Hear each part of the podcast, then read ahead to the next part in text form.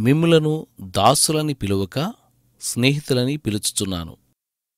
యోహాను సువార్త పదిహేనవ అధ్యాయం పదిహేనవ వచనం. కొంతకాలం క్రిందట జర్మనీకి చెందిన ఒక ప్రొఫెసర్ గారు ఉండేవారు. ఆయన జీవితం ఆయన విద్యార్థులకు చాలా ఆశ్చర్యం కలిగించేది. కొందరు ఆ జీవిత రహస్యమేమిటో తెలుసుకోవాలని నిశ్చయించుకున్నారు. అందుకని వాళ్ళలో ఒకడు ప్రొఫెసర్ గారి గదిలో ఒకచోట కనిపించకుండా దాక్కున్నాడు. ప్రొఫెసర్ గారు కాస్త ఆలస్యంగా ఇల్లు చేరుకున్నారు. చాలా అలసిపోయినట్టున్నారాయన కాని ఒకచోట కూర్చొని ఒక గంటసేపు బైబిల్ చదువుకుంటూ గడిపారు.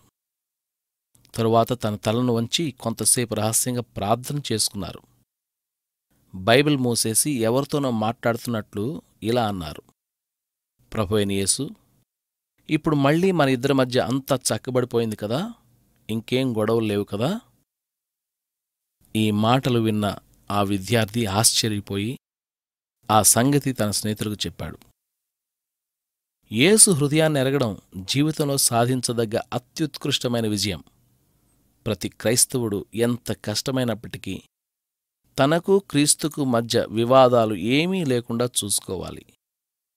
క్రీస్తు అనే నిజం రహస్య ప్రార్థన వలన ధ్యానంలో అనుభవైకవేద్యంగా బైబిల్ని వ్యక్తిగతంగా చదవడం వల్ల మాత్రమే తెలుస్తుంది.